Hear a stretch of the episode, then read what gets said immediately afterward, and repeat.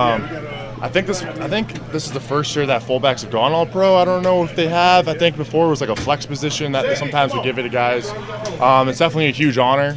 Um, you know, I didn't make Pro Bowl this year. I was a little disappointed in that, but can't control any of that. Um, but all pro is, very cool. It's very special. Um, and you know, I think very highly of myself. I, I want to be first team. Shout out to uh, Juszczyk. He's a great fullback. He's doing a lot of great things. A lot of respect for him. But yeah, it's, it's very cool. With Mark back out there, in your eyes, how did he look his first practice back, and how much of a lift does that give you know you guys with him coming back? Yeah, um, you know he was out there doing individual with us. He's moving around. He, he looks good. You know he's. I know this is I, I think his first major surgery, so for him to come back as quickly as he has, we all know he's been working incredibly hard. So um, we're all just really proud of the work he's putting in. You know he wants to be out there with us every second he can.